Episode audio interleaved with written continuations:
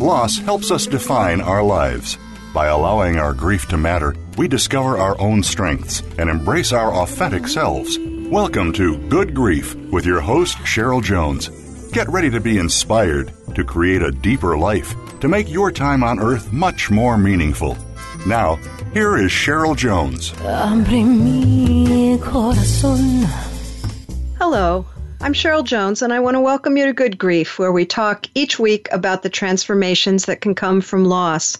Today I'm welcoming Mason Summit. Mason's a songwriter, multi instrumentalist, and producer born and raised in Santa Monica, California. Influenced by artists spanning a multitude of styles and decades, Summit's comfortable in nearly any musical genre from folk and jazz to power pop and psychedelic rock. This eclecticism is reflected in his four self produced albums Absentee from 2012, Loud Music and Soft Drinks from 2014, Gunpowder Tracks from 2016 and this year's 2018 Summer Cold. His solo acoustic performances, as well as more recent outings with backing group The Jars at LA's renowned venues, have earned Summit a loyal following in the area. Recently, Summit has turned his attention to production, working on tracks by Irene Green and Jensen McRae. Welcome, Mason. Thank you. Thanks for having me. I'm I'm happy to have you. I I um, have a special love for interviewing musicians because uh, I guess I'd have to say it's uh, sort of a hobby, but I but I do music myself, and so I always love bringing music into the show. So thanks for that too. My pleasure. I didn't know that. yeah. Um, so let's start here. You know, I know some of your story because, as you're aware, uh, your mother, Susan Hayden, was on my show a while back, maybe a month ago. Um, yeah. And so I, I know the beginnings, but I feel I want to start all over anyway because your story would have to be so incredibly different from hers. Could we just start with the loss of your father and, and how that was for you at the time? Absolutely.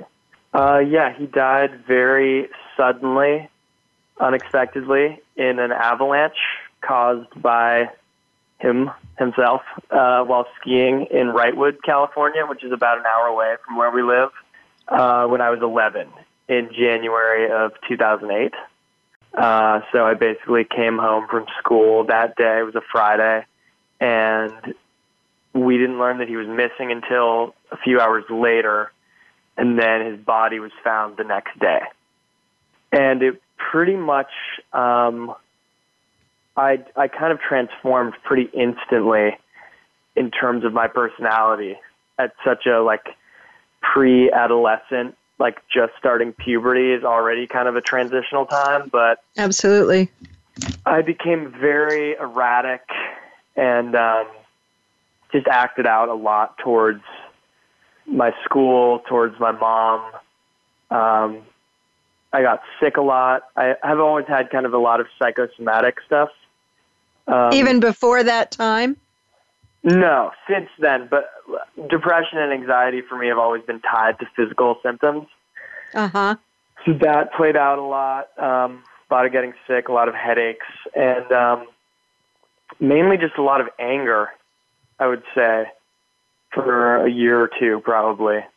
Which all seems so so natural to that experience to be suddenly without your dad and um, looking forward to growing up without him, which um, without maybe the skills developed that some of us develop over a lifetime to to cope with losses. Hopefully, we do, huh? But right, I'm sure yeah. you you hadn't had any uh, anything that major in your life, certainly, but maybe not even lesser losses at that point. Was no, there any? Not really. So, so you had no reference point, I imagine. No, my dad's parents had both died, but they neither of them lived here, and I didn't know either of them very well. So I wouldn't really count that as like a a major loss in my life. It was kind of theoretical in a in a in a right. way. Uh-huh. It was distant, yeah. Did you know any other kids at the time who had lost a parent, or were you kind of on your own that way Not too. at the time. I met them afterwards in grief group, and I've met people just coincidentally, but um, not at the time. I didn't. No. So Not there's also that that sense of suddenly being other than than um, all the kids, and that's such a uh, such a peer time. You're just coming into peers being so so important. How did how did that go for you? Uh, did you have friends who at least were, I don't know, kind or?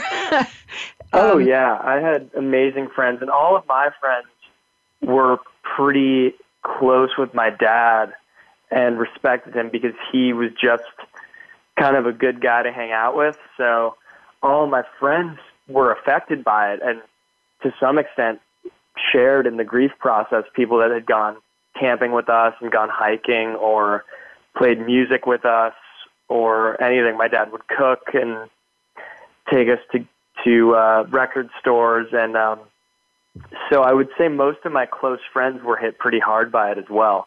Uh huh. So in that sense, you were all together in that, but of course, a very different Yeah. impact be, having him be your dad. Um, Definitely. but I was also close to a few of my friends' dads, and there would definitely be moments where I would be out with them, and obviously that would be like a realization. Um, but it, it had positive effects as well. uh, what would you I say had was? father figures, you know. I see. I see. So on the one hand, it was painful because your own dad wasn't there, but on the other hand, it was positive because you still had strong men to look up to in your life. Definitely. I never felt like there was a lack of that. Yeah. So kind of a mixed bag on that end.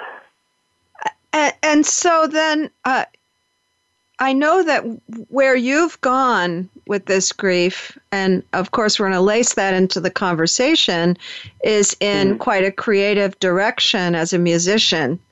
Um, can you talk about how? Because, well, I'll make a statement first. A lot of kids do not want to talk about their grief right away. Uh, my children, in fact, were not Mhm. so crazy about doing that when when my wife died. Um, but Right. you seem to have uh, come to a need to express yourself about it relatively soon. And I just wanted to hear more about that from your perspective. What what kind of led in that direction for you? Well, my mom very wisely put me into therapy very shortly after it happened, and we were also both in separate groups at the Our House Grief Support Group Mm. Center. Um, and so I was to some extent forced to talk about it.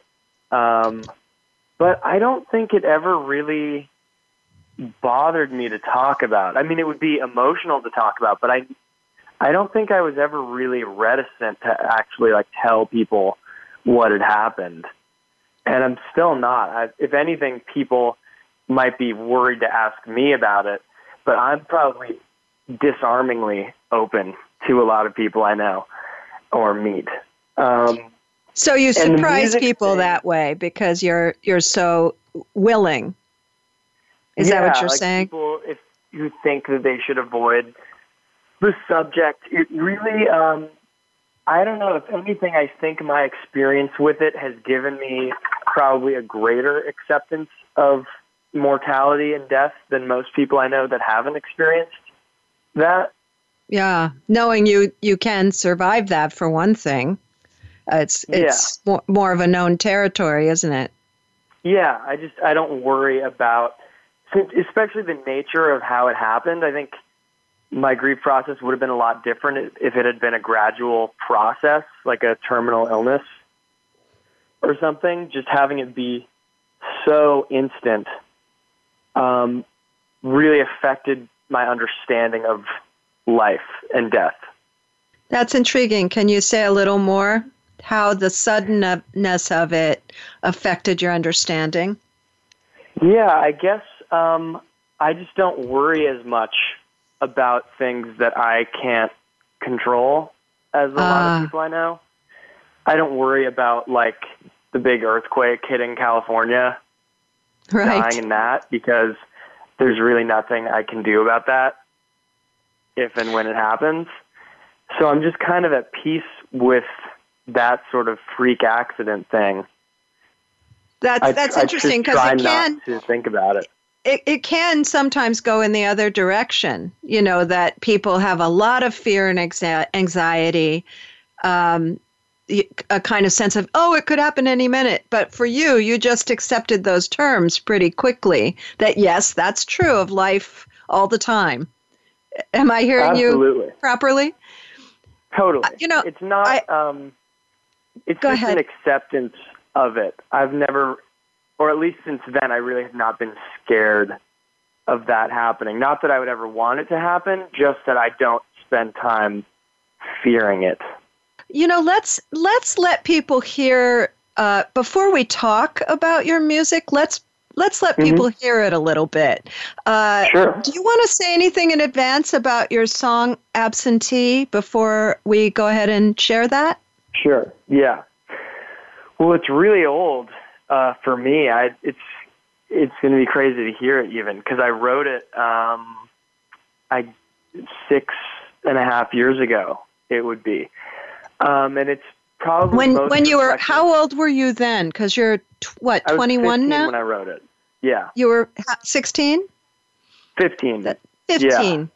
So and uh, it's most reflective, I guess, of the anger stage of grief, and uh, I think it's still one of my better songs. I obviously sound way younger uh, in singing it, but um, it was an important song for me to write. It was one of the first times that I had talked explicitly about my dad in a song.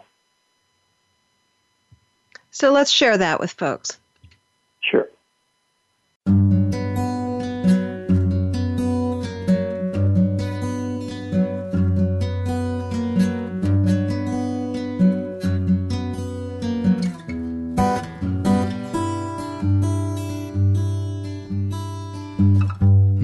Down as an absentee with a snowflake smile that could have fooled me. I hope you're better, feeling free since you've fallen away now from the line. I wonder how your final breath was stolen and replaced with death. Cold cotton inside your lungs, I can't think about it.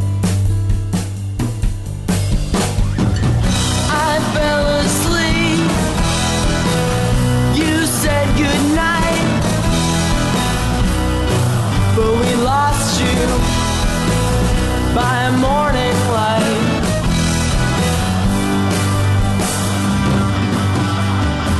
And you lay down on a bed of nails to find out just what pain entails. A lesson that seems so worthwhile, yet I'm the one with scars. This desertion was never planned, but sometimes things get out of hand. Absentee, I think you understand, or else you will in time. I fell asleep. You said goodnight, but we lost you by morning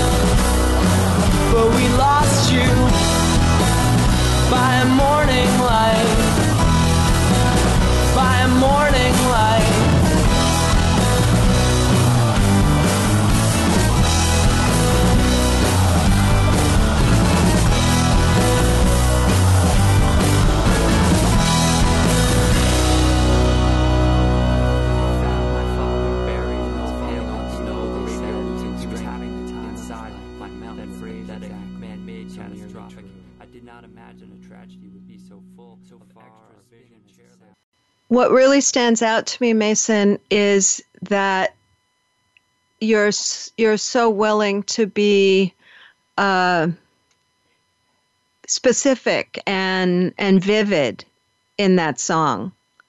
Uh, to share, you know, sometimes because people are not that accepting of grief, I think there can be a sense of sort of glossing it over or fuzzing it out a little bit. Not in that song. Totally. Yeah, one thing I always hated in, uh, especially during that first few months or year, was all the euphemisms that you encounter for death. People use like you lost someone or they're gone that kind of thing. That Yeah. always really bugged me.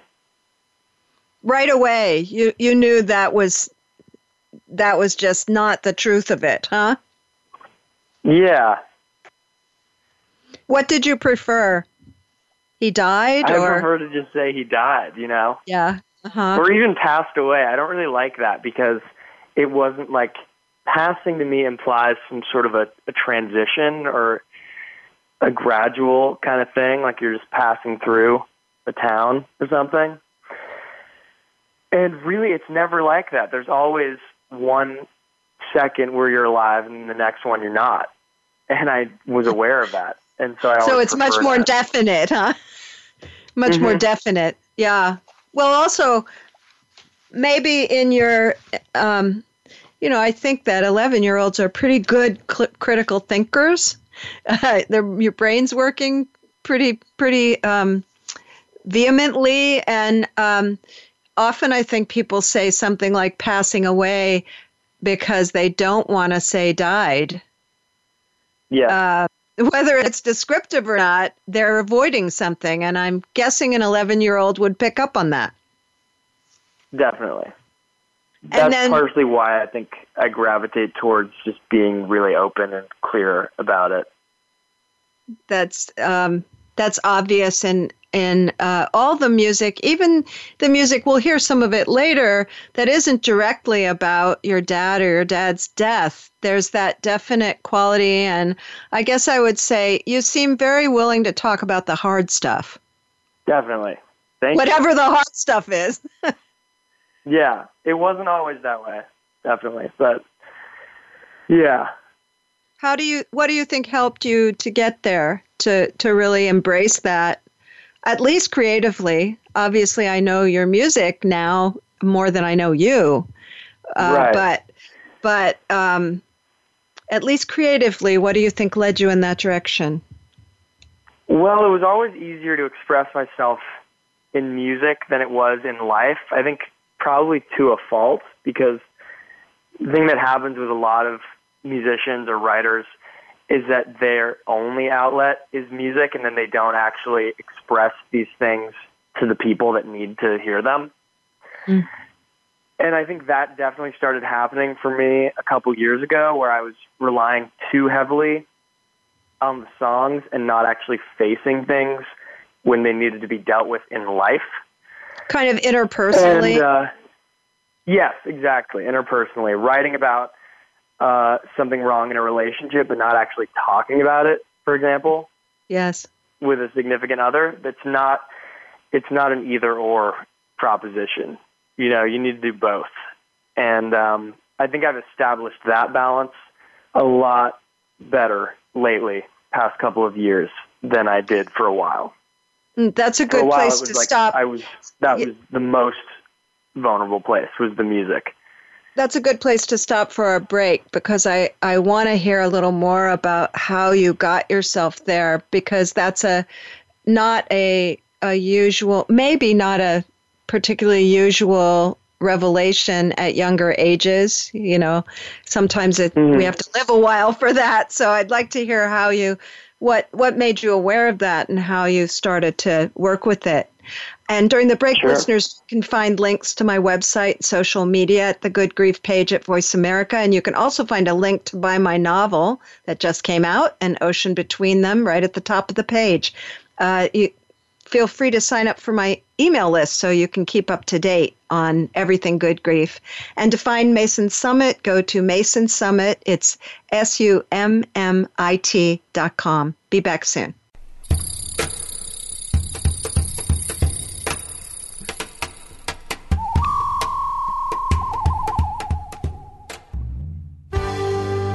Your life, your health, your network. You're listening to Voice America Health and Wellness. Everything is energy. It's all connected. Your energy can be seen as the foundation for your life and impacts all areas of living. Do you realize that your thoughts have the power to affect how you show up? Tune in for Healthy Energy with Margot, featuring host Margot Nielsen. Margot and her guests will show you that connecting to your energy is vital to your health, relationships, money, and more. Listen live every Monday at 12 noon Pacific Time, 3 p.m. Eastern Time on the Voice America Health and Wellness Channel.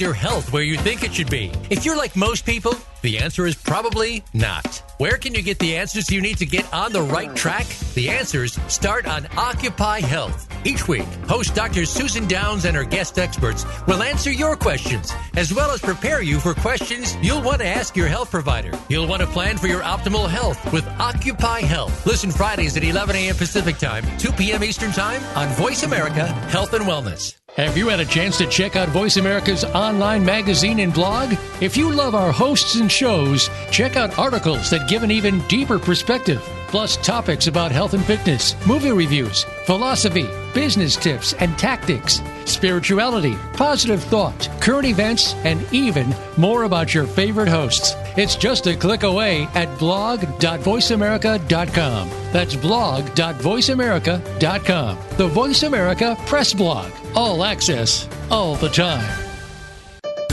Your life, your health, your network.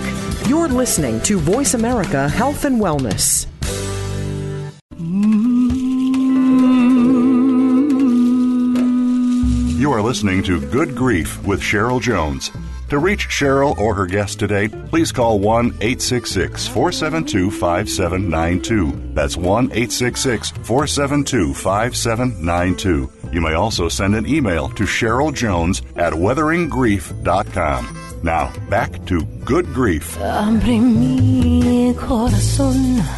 Welcome back. This is your host, Cheryl Jones, and I've been talking with Mason Summit. His father, the actor Christopher Allport, died when Mason was 11, and this led to Mason's calling as a musician. He writes lots of songs that, that deal with challenging subjects, including loss, some directly about his dad, some about other subjects. Beautiful music.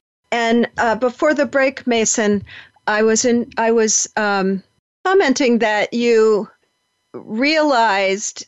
You know, I think I think this is a a common problem with very creative people. Uh, maybe going to their creation to deal with everything, and maybe not going to other people or keeping that going. So, how did Yeah. you how did you notice that?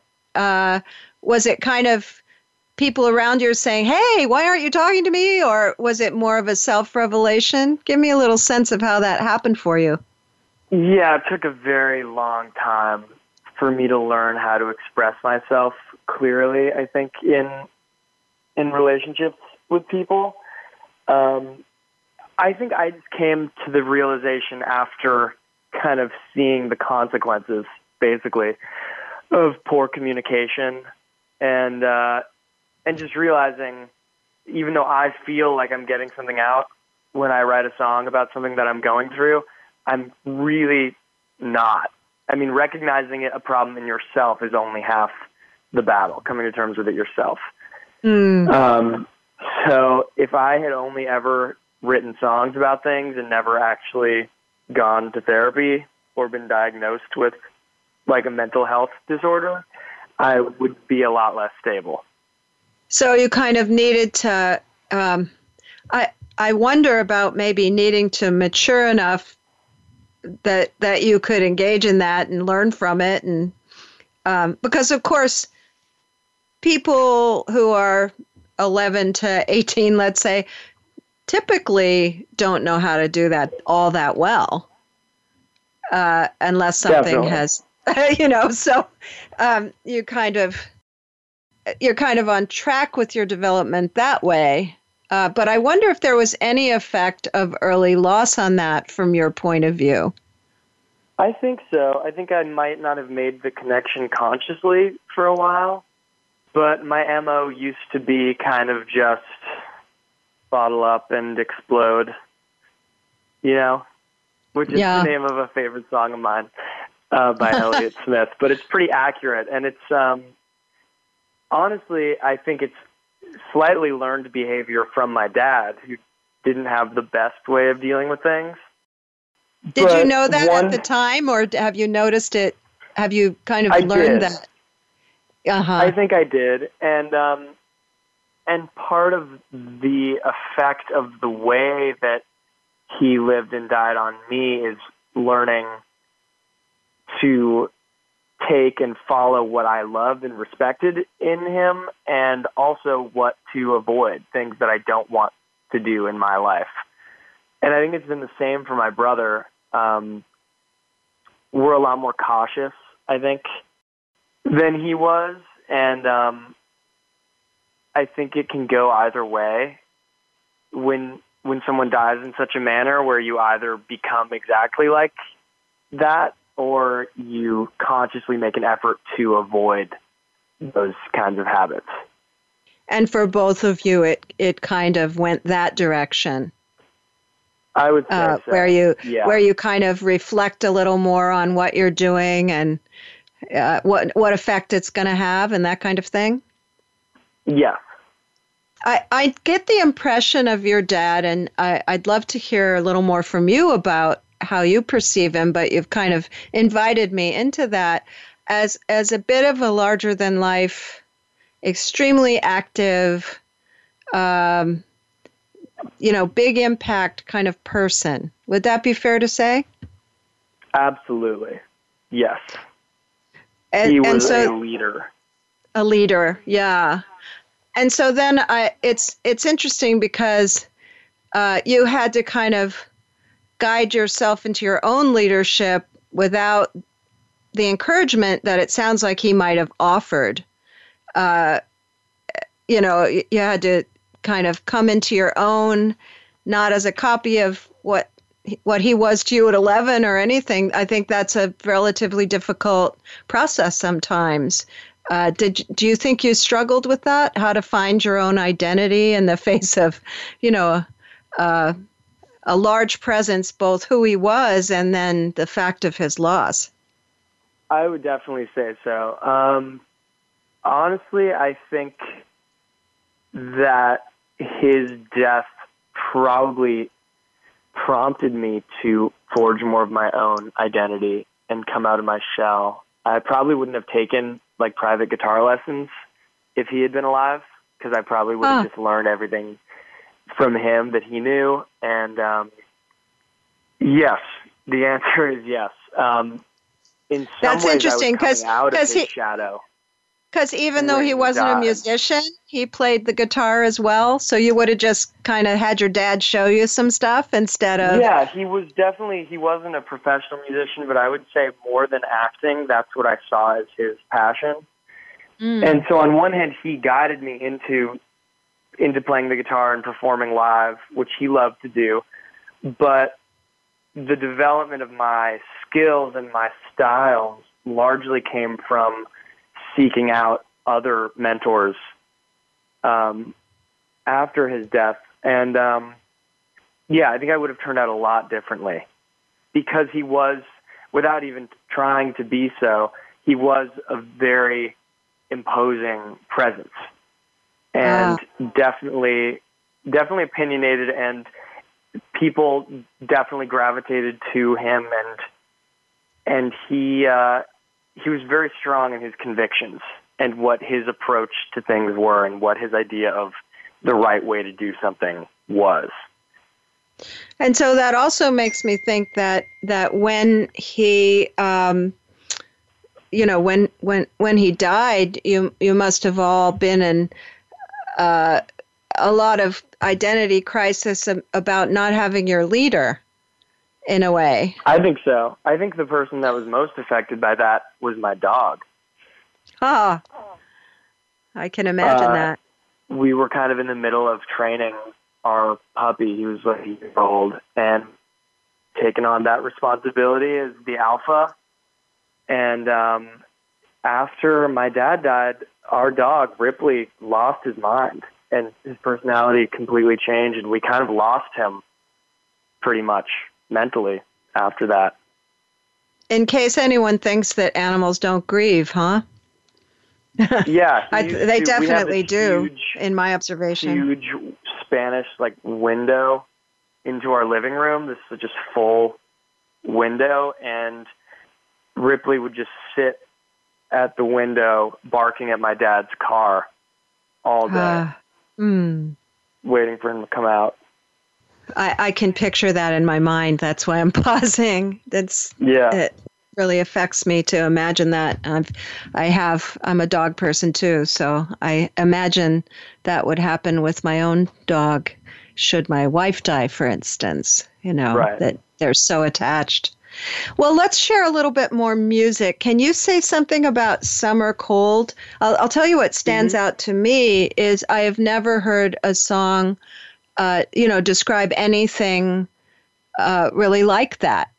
Um, the experience of having having a cold and uh, of, of course it's about more than that but um, it it really um, affected me because talking about everyday things but with the depth behind it uh, is is something else so what do you want to say about that that Well, song the funny thing is, some people don't get that it's not about just having a cold.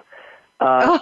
Some, yeah, I definitely I saw some reviews for the album where like this is obviously one of the most emotional, vulnerable pieces of music I've written, and some people just think it's a song about having a cold. Mm. Uh, that was pretty amusing. I think what was really interesting to me about the song is that I didn't realize what it was about until halfway through it, which maybe you can kind of tell. Um, it gets a lot darker lyrically halfway through, and you kind of narrow in on the metaphor. And um, and I wrote those first. The, the choruses kind of each have different lyrics. So I wrote the first verse and chorus a couple months before the other part, and then after I wrote the finished the song is when I kind of realized that I was writing about my dad. Honestly, I, it didn't occur to me uh-huh until after. but I can feel it. I can feel it in the song, though. I have to say. Uh, Yeah. Let's let's let's uh, play the song, and then we can talk a little more about it before the break.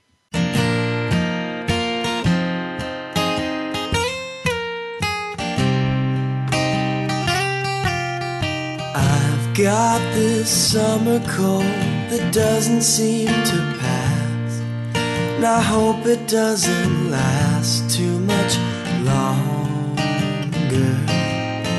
I've got this summer cold, and I hope it doesn't spread.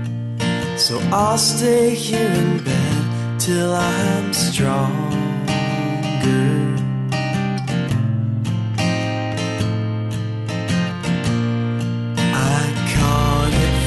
You. You don't cover your mouth when the sick starts to spew. The blue starts a brewing. I caught it from you. I thought I was fine, coughing up blood all of a sudden.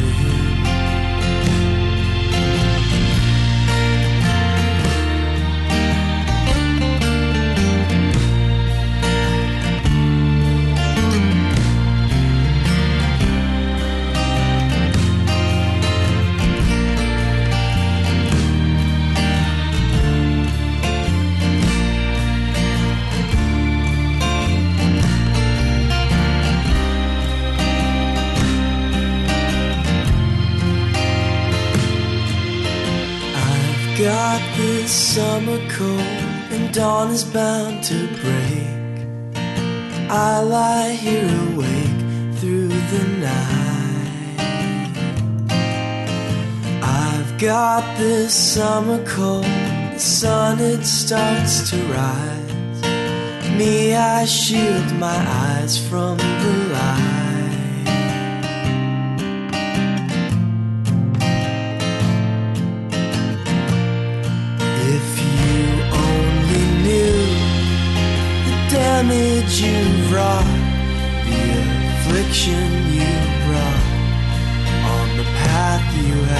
Chosen. I skated on ice and I fell right through the cold depths of you. Now here I am frozen. I've got the summer cold. I've got this summer cold. Oh, I've got the summer cold.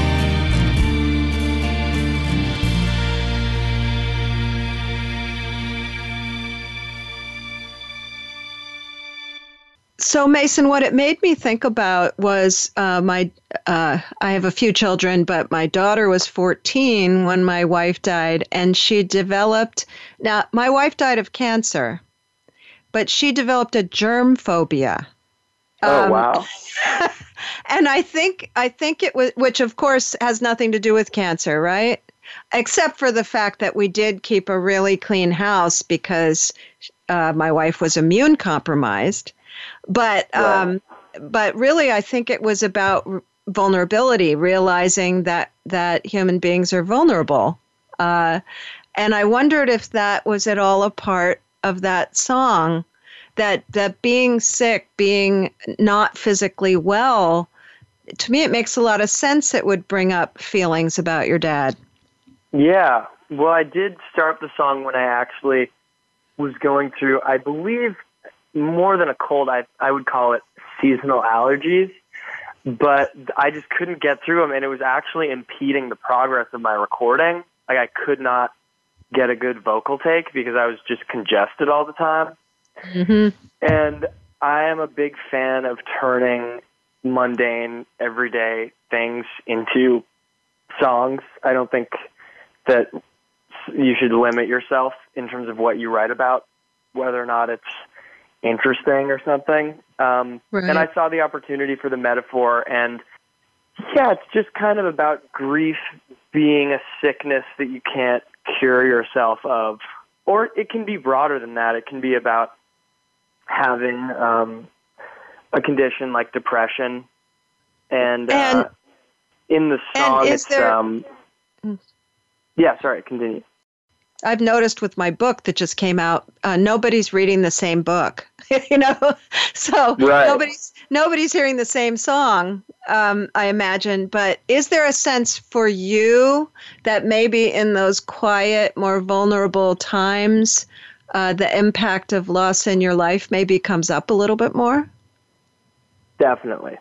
That's So probably that- one of the biggest changes that um, that occurred in me following my dad's death is I became a lot more outgoing.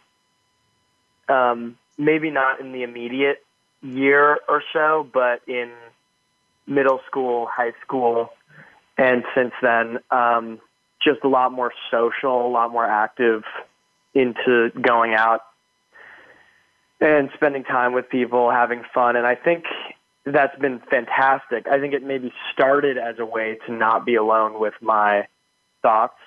And I think Mm. there's probably a part of that that's still there. Um, I just always love being around people. And in my childhood, I was very introverted.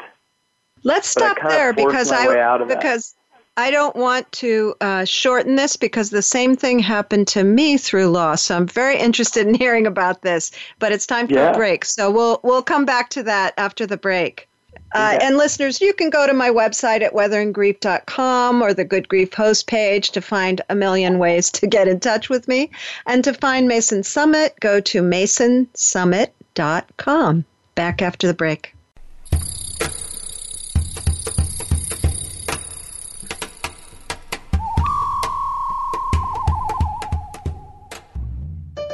Opinions, options, answers. You're listening to Voice America Health and Wellness.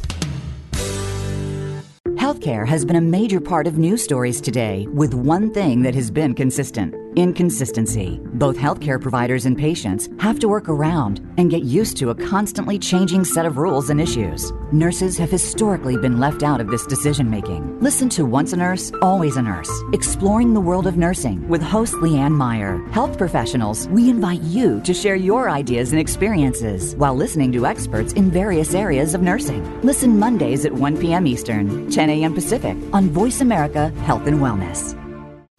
Tune in every Tuesday for C. diff, spores, and more with host Nancy Caralla. Our program is to provide information about C. diff, healthcare associated infections, and more. Nancy is a C. diff survivor, healthcare professional, and founder and executive director of the C. diff Foundation.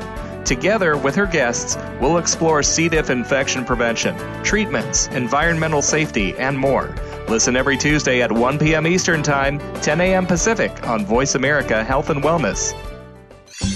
Your favorite Voice America Talk Radio Network shows and hosts are in your car, outdoors, and wherever you need them to be. Listen anywhere. Get our mobile app for iPhone, Blackberry, or Android at the Apple iTunes App Store, Blackberry App World, or Android Market.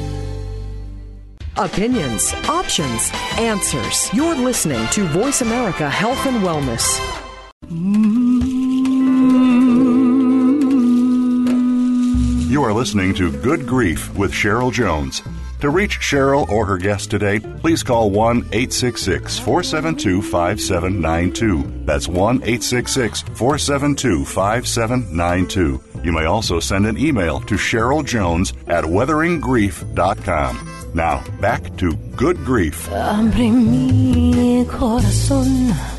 Welcome back to Good Grief. I've been talking with Mason Summit, a musician who's written music about the death of his father, Christopher Allport, and also other um, tough subjects um, very beautifully.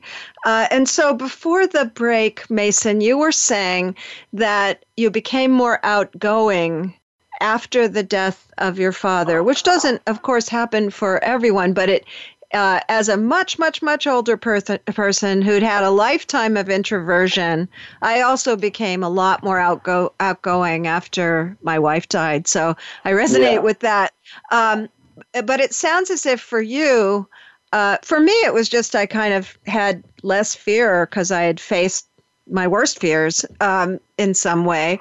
And uh, and I had to be outgoing to help her through her illness. So it was some you know, I had my own angle on that. But for you, it sounds like it started out as a, ooh, I don't want to sit around and feel all this stuff. But then it turned into something more. It, am I hearing you correctly? I think there's still an element of that, if I'm being totally honest with myself, um, which I don't think is a bad thing because I am probably more in touch with my emotions than a lot of people. Uh, definitely. But yeah, I um, it was a huge total 180 shift for me. And I would say my mom had some of that as well. Huh. So you just both She's came out of yourselves in the need in the need for connection and uh, uh, I guess community and help, huh? Yes. I think grief has, and I think it's this way for a lot of people, but for me, it's um, it's a big motivator behind a lot of decisions that uh, you might not even be conscious of at the time, and look back and realize it later. Absolutely. It's it's also just uh, and of course I think about this a lot. It's very hard to to we can't know what would have developed without the loss. Some things are very direct. There's no way I'd be doing this show. Uh, Right. you know, if that hadn't happened, it just wouldn't have come about or write the book I wrote or any of that. But some things are less you know, like becoming more social and able to interact with your peers and all of that, that could have potentially happened anyway. But you're you're you sound very clear that that losing your dad was a major aspect of that. Yes, especially the time that it happened. It's true. It's hard to kind of know if it would have happened anyway um, or not. I don't think so. I think, um, in a way, it's because of how big of a personality my dad was. Um, so you kind of you kind of took another part of the play there. Mm-hmm. It's yeah, the quieter part. Exactly. and Ah, I would that's say I've interesting. taken on more of a leadership role in my friend groups over the years in terms of like deciding what the plan is for the night, you know, getting it going. Well, also though, I- don't know if this is true for you, but I know that um, all my kids are the people in their age groups. They're 25 to 37 that other people come to because um, they can kind of handle it. Like they're not going to, you know, if someone has a big loss or uh, a hard time, they are kind of safe space because they don't get all freaked out. And I wonder if you've had that Yeah. experience. Yeah, I try to. I think I'm just lucky in that most of my friends uh, are just very open people. For the most part, I've always had a group of friends that is expressive and vulnerable with each other. Um, and it goes both ways, for sure. I'm probably the most open of all. Um, but it, it goes both ways, definitely. Uh huh. And so then uh, possibly, um, you know, that you, you, there's been a little more, it's not just luck. That's what I'm trying to say. That possibly you resonate with people who are open in that way and they resonate with you potentially. I can imagine that. Definitely, definitely. Um, yes, I've picked people I think to surround myself with that can handle it. You know, creative types Right. for the most part. Um, I definitely know what type of people I need to be around.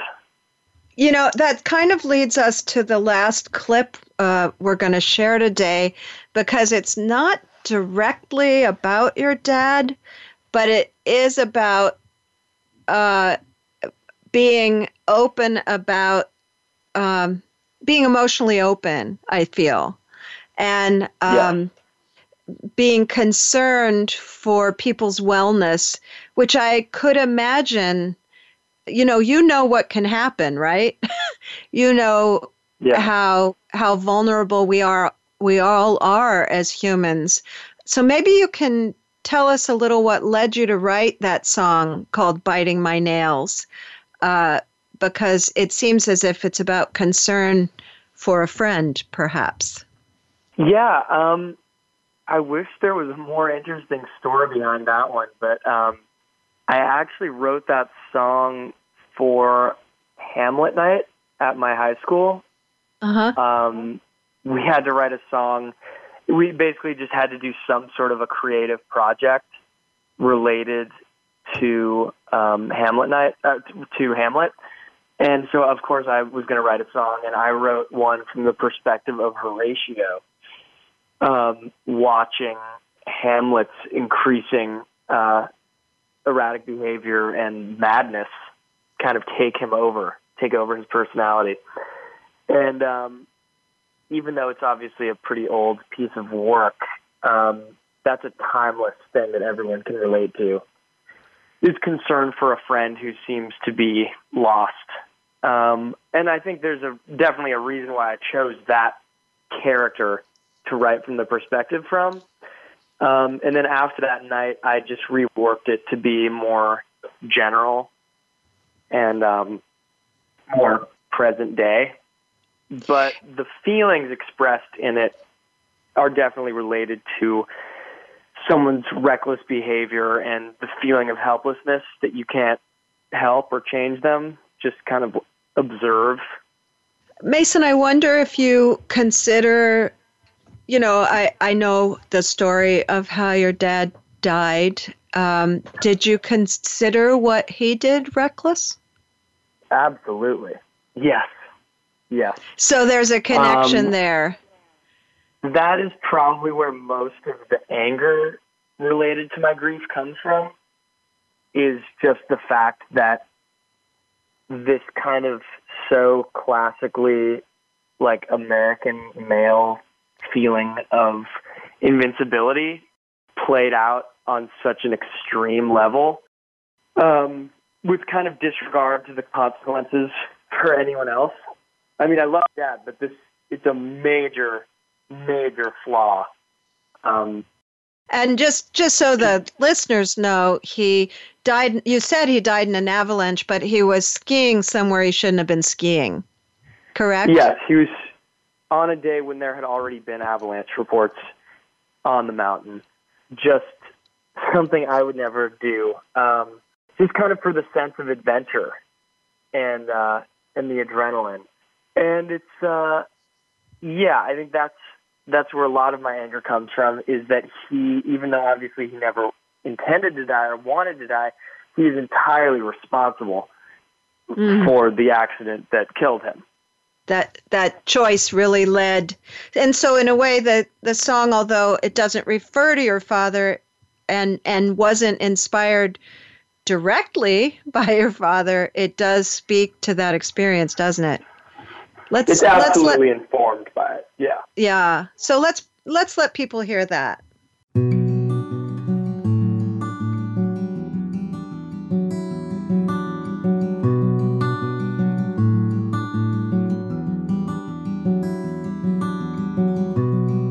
I called to you one night, said I'd seen a ghost. You saw it for yourself, they sent you down the coast. You're a spinning top behind those marble eyes. I know you'll never stop trying to get a rise. You got me biting my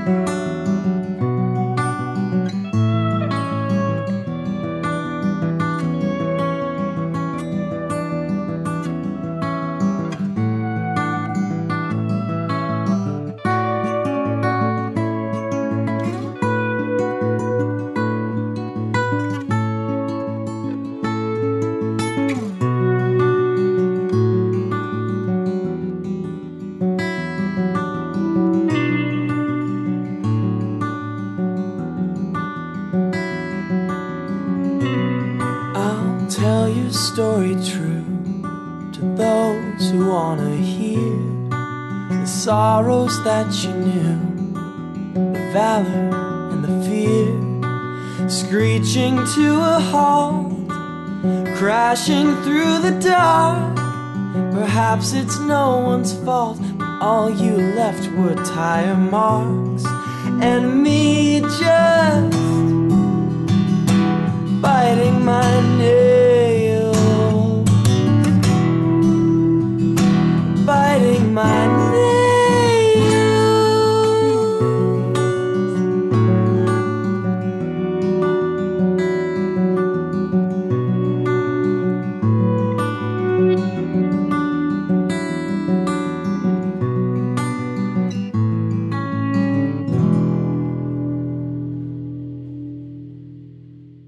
I could imagine that song also. Uh, you know, I've had that feeling about friends who are in trouble many times that I just want to kind of shake them or jump up and down. Yeah.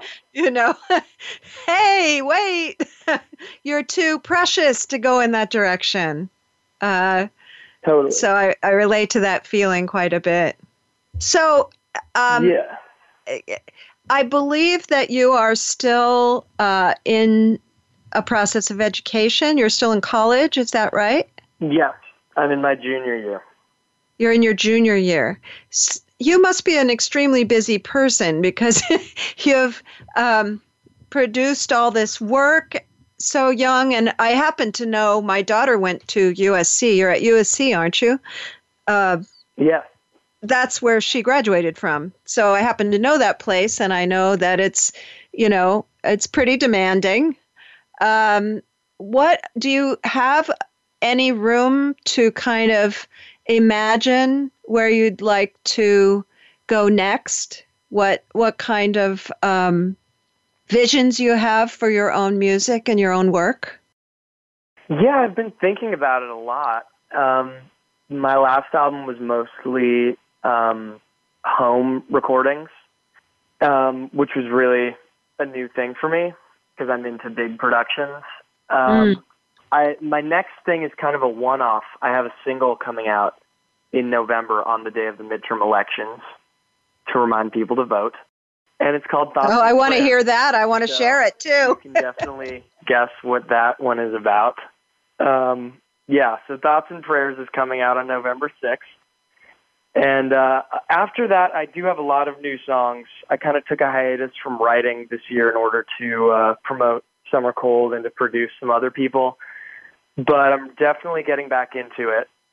You know, I given that um, I'm now some couple of decades plus into the impact of loss on my life, I was realizing as I was preparing for us to talk today uh, that you know, I I know from my own experience that you're going to continue to have this loss of your dad woven through your life, and I'm I'm fascinated to see kind of where that goes for you because it may not always be so obvious, right? But I have this Definitely. feeling it's, I have this feeling it's going to be in there as you go forward. Totally, and I think that's something I always realize more in retrospect is what I see when I analyze my actions later, in hindsight, um, seeing how they're related to grief, or even seeing how I acted out in the immediate aftermath of his death, like not every time I did that, I was thinking about him, you know, or every time right. I got sick. Um, but it's so obvious now. Yeah. And I think it's, for me, until pretty much maybe a couple of years ago when I started examining it more directly and thoroughly, it's it's mostly been kind of an uh, unconscious thing that has definitely affected me and guided me in directions, but not usually in a conscious way. And then at the same time, though, we've spent an hour talking about it, and you have lots of thoughts and feelings and clarity about it. Uh, that I imagine you'll be able to keep accessing as you as you go forward. Maybe you know I can see for myself, for instance, um, different things that happen to lead me here where I am now, where right. the connection is obvious. Uh, I imagine that'll keep happening for you. And I really want to thank you for being here today. It's uh, it's been really a pleasure to talk with you. Likewise. Thank you so much. This has been Good Grief with Cheryl Jones. I look forward to being with you again next week for another meaningful conversation.